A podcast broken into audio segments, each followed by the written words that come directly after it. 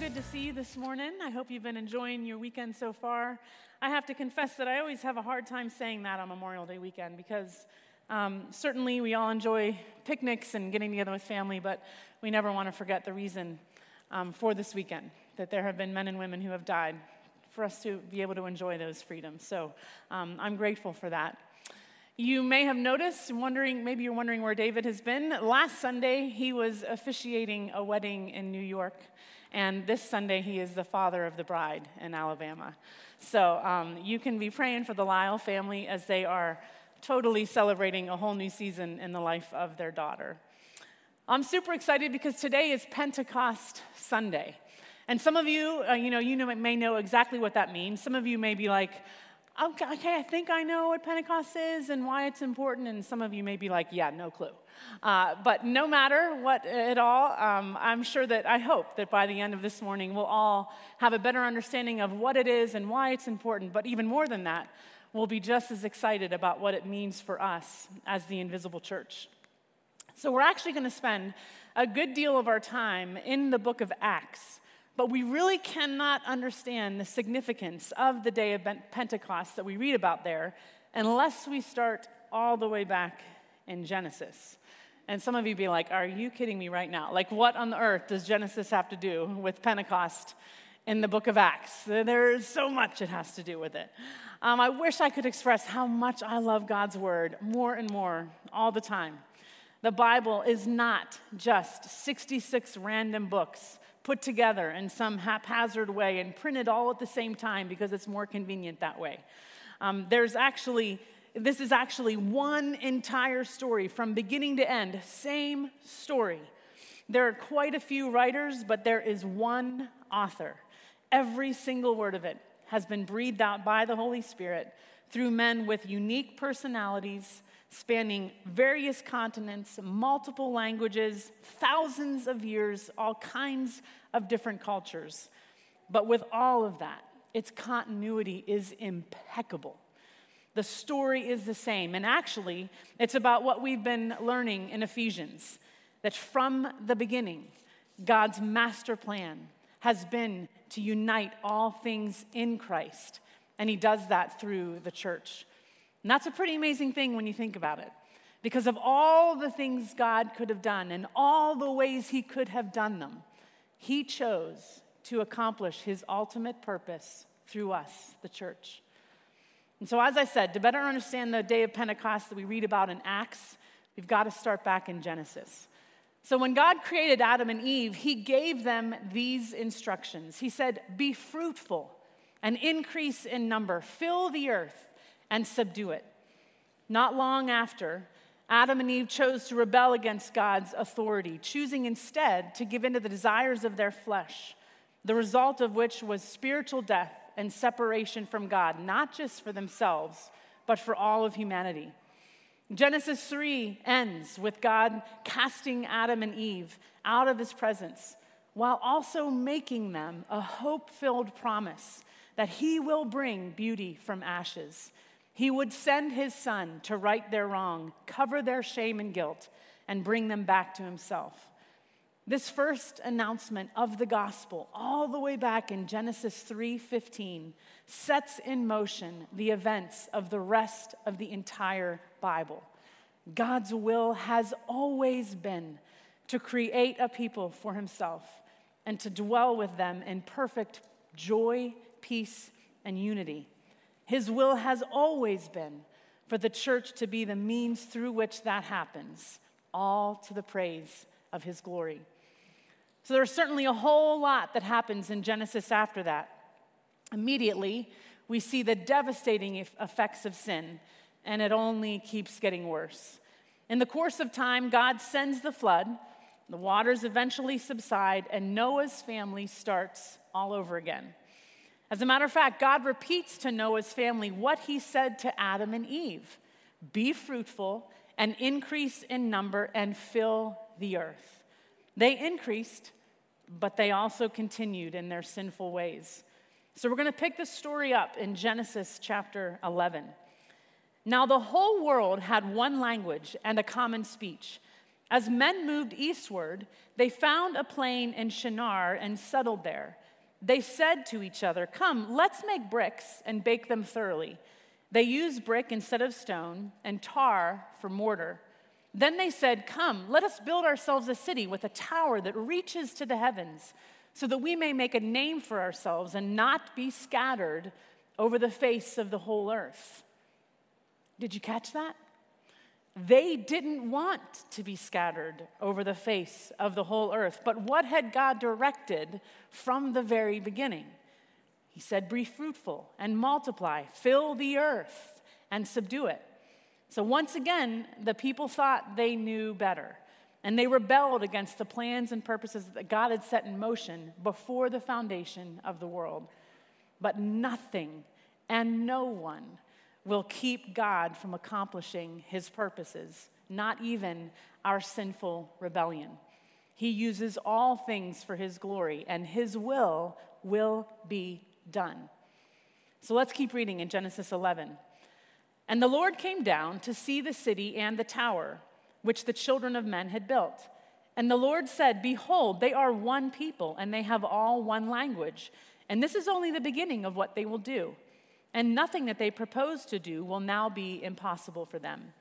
Come, let us go down and there confuse their language, so that they may not understand one another's speech. So the Lord dispersed them from, over, from there over the face of all the earth, and they left off building the city. Therefore, its name was called Babel, because there the Lord confused the language of all the earth. And from there, the Lord dispersed them over the face of all the earth. God's will will be done. The rest of the Old Testament story of how God, is how God set apart a people for himself through whom he would accomplish his sovereign purposes. And the common thread woven throughout the entire story is the promise of a coming Messiah who would rescue God's people from their bondage to sin setting them free to live with and for him forever. So the New Testament opens with the coming of Jesus into the world.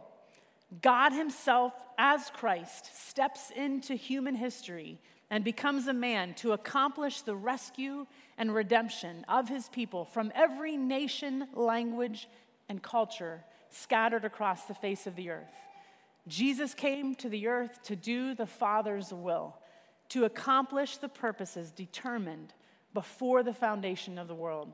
And he did that by living a perfectly obedient life, sacrificially dying on a cross and rising from the dead, all in our place. Up on that cross, Jesus bore our sin, shame, and guilt.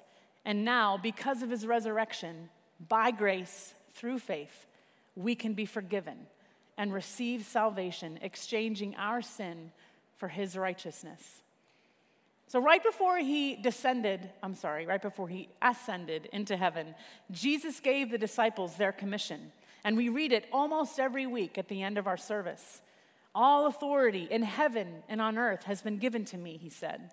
Go therefore and make disciples of all nations, baptizing them in the name of the Father and of the Son and of the Holy Spirit, and teaching them to observe everything I have commanded you. And behold, I am with you always to the end of the age.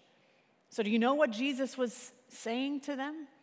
He was saying that the grand story continues, but now it's through his disciples that it's going to be carried out. As a matter of fact, Luke, who wrote the Gospel of Luke, also wrote the book of Acts. And as far as he was concerned, it was just one big story. In my former book, I wrote all about what Jesus began to do and to teach until the day he was taken up to heaven after giving instructions through the Holy Spirit to the apostles that he had chosen. So Luke goes on to say that in the 40 days after Jesus' resurrection and before his ascension, he appeared to his disciples a bunch of different times, giving them more and more proof that he was really alive and teaching them about the kingdom of God. But on one occasion in particular, Jesus gave them specific instructions. He said, Do not leave Jerusalem, but wait for the gift my Father promised, which you have heard me speak about. For John baptized with water, but in a few days you will be baptized with the Holy Spirit. Although they didn't really understand it, the disciples would never be able to carry out the Great Commission without the Holy Spirit. And this is the very last thing Jesus said to them. He said, You will receive power when the Holy Spirit comes on you, and you will be my witnesses in Jerusalem and in all Judea and Samaria and to the ends of the earth. The disciples really had no idea how profoundly their lives would change when the Holy Spirit came. Ten days later, listen to what happened. They were all together in one place, and suddenly there came from heaven a sound like a mighty rushing wind, and it filled the entire house where they were staying. And divided tongues as of fire appeared to them and rested on each one of them. And they were all filled with the Holy Spirit and began to speak in other tongues as the Spirit gave them utterance. Now there were dwelling in Jerusalem Jews, devout men from every nation under heaven. And at this sound, the multitude came together, and they were bewildered because each one was hearing them speak in his own language. And they were amazed and astonished, saying, Are not all these who are speaking Galileans? And how is it then that each of us hears it in his own native language? Parthians and Medes and Elamites and residents of Mesopotamia, Judea and Cappadocia, Pontus and Asia, Phrygia and Pamphylia, Egypt, and the parts of Libya belonging to Cyrene, and visitors from Rome, both Jews and proselytes, Cretans and Arabians, we hear them telling in our own tongues the mighty works of God. And all were amazed and perplexed, saying to one another, What does this mean? That was the day of Pentecost. So, the word Pentecost is actually the Greek name for a festival known in the Old Testament as the Feast of Weeks. It kicked off on Passover and it lasted for 50 days. During the Feast of Weeks, the Jews expressed gratitude for God's faithful and abundant provision but they also celebrated their deliverance from captivity as well as God's dwelling among them.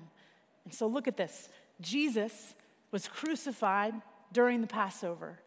The one who came and dwelled among them was the one who died and rose again to deliver from captivity all those who will trust in his shed blood.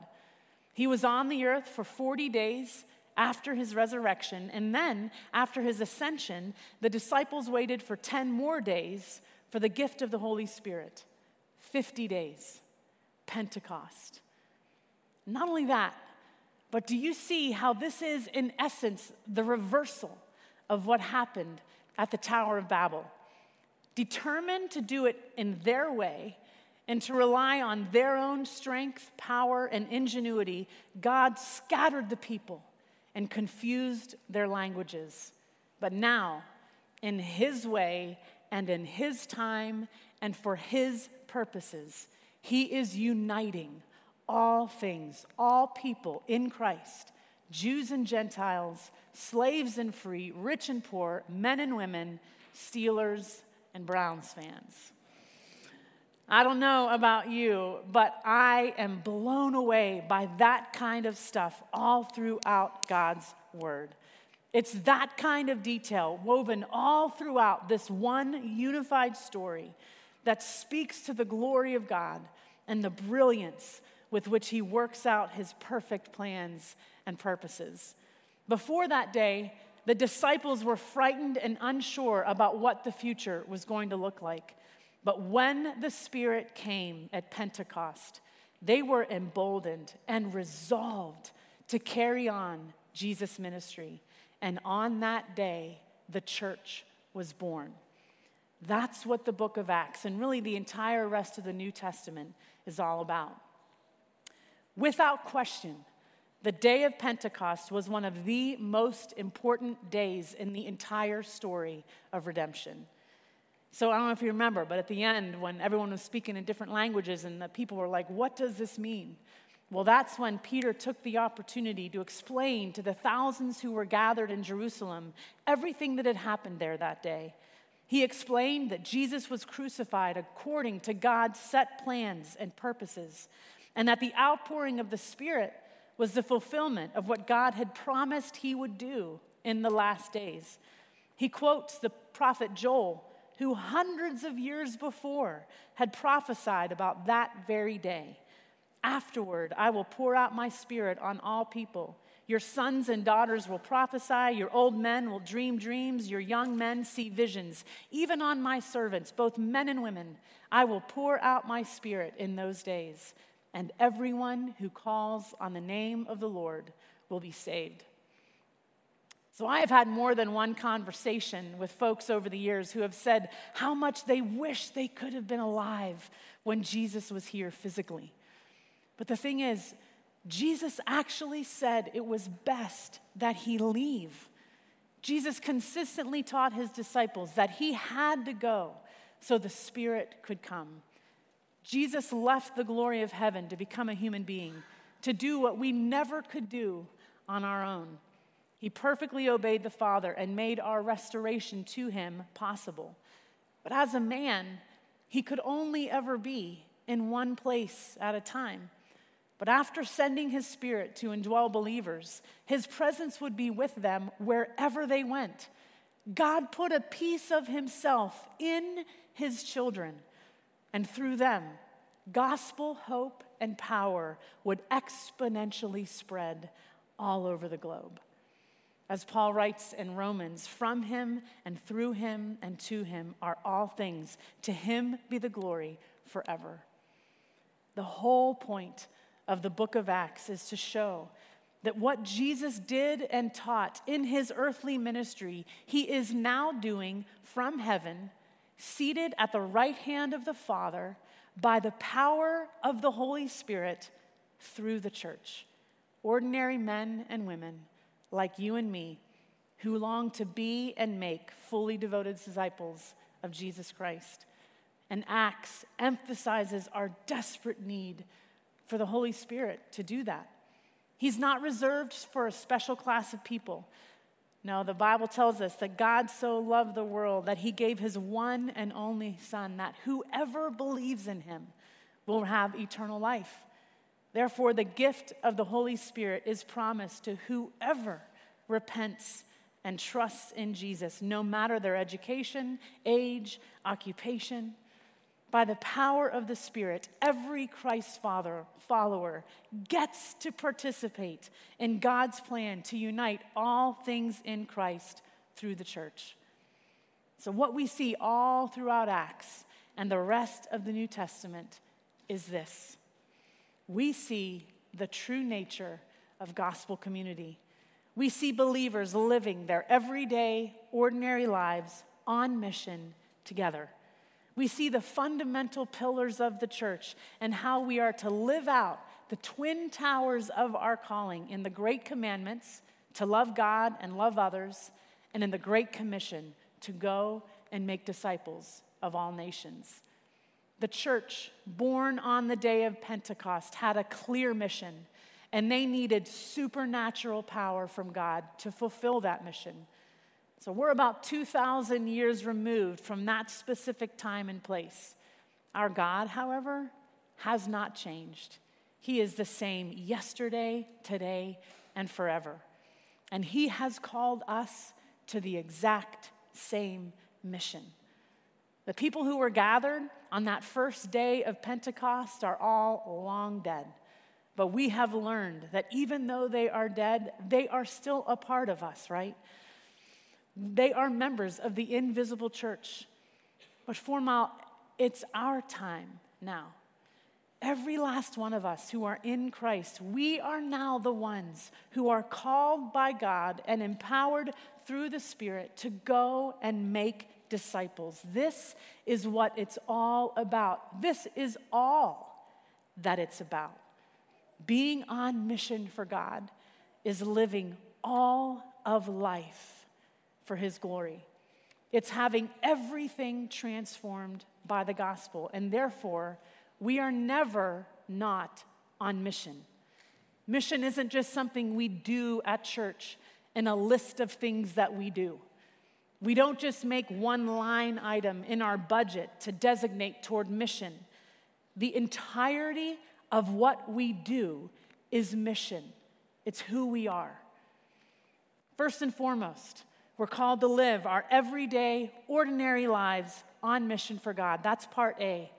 As believers, we are called and equipped by the Holy Spirit with all of these tools to help us be and make disciples in all the places that we live, work, and play, on mission for God all day, every day. All those things that you see in blue, that's what we're calling our local mission programs here in the tri state region. So you'll notice that preschool is listed, right? So do you know what that means? That means that Marcy's a missionary at preschool along with the rest of her staff. Rick and his staff are missionaries at our child care centers. Courtney, Nikki, and Diane are missionaries to our students. I could go on, but hopefully you get the idea. Every one of those items in blue are opportunities that we have to partner with one another in more specific and targeted areas of ministry. But none of them are more important than any other. The staff and the elders are constantly evaluating the needs around us, the effectiveness of the ministries in which we're engaged, and any ways that we can adjust to better serve the kingdom of God for his glory. So, by the way, here's what we are considering the tri state region. That smaller dot, that blue dot, is us. And that larger blue circle covers everything within a 30 mile radius from us. That's about as far that we think someone might be willing to drive to be an active and engaged covenant partner with Four Mile Church. This is our target area because this is where we all live. You know, we've spent a good deal of time in the book of Acts this morning learning how God launched the early church. And in Acts 17, we read that God actually determines when and where we live. And so, what that means is that He has determined that we all live right here, right now, in this tri state region. And He intends to work through all of us to reach this region with the gospel. But let's get back to that previous slide. In orange are just a few examples of what we would consider our beyond. These are past the 30 mile radius. And some of us may very well be called to a beyond. And when we discern that that's God's will, we want to do everything we can to get behind it. But this we know for sure we are all called right where we are. We are all missionaries right here in the tri state region. We are the church in 2023, meant to do and be what we see in the New Testament. So the band is going to come up. But as they do, church, I want to remind us we are on a mission. We've got a, we've got a commission straight from Jesus. I don't know the reason that relatively few of you have signed up to start getting trained up in each one of these pillars, but Four Mile, we can do better. I know it.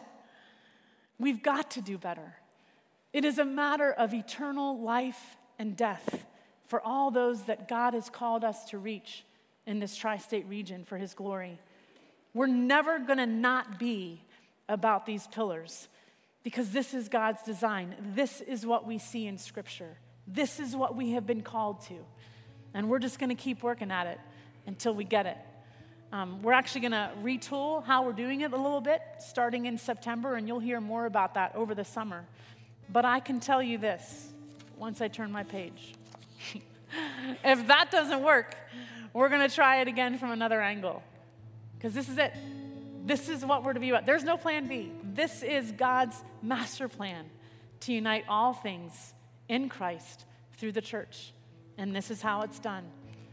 So, Four Mile, we are a church on mission. It's all we do, it's all that we are about. Jesus gave us our marching orders. We've got the Holy Spirit. We're celebrating that today on Pentecost. He's with us. So let's go. Let's go.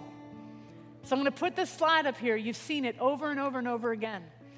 We're going to pray corporately at the end of our service on our way out, but now is the time for you to, to sit and, and, and think about the fact that you are united with those early disciples 2,000 years ago, who on a day that very much may have looked like today, the Holy Spirit came and empowered them, and it changed their lives forever.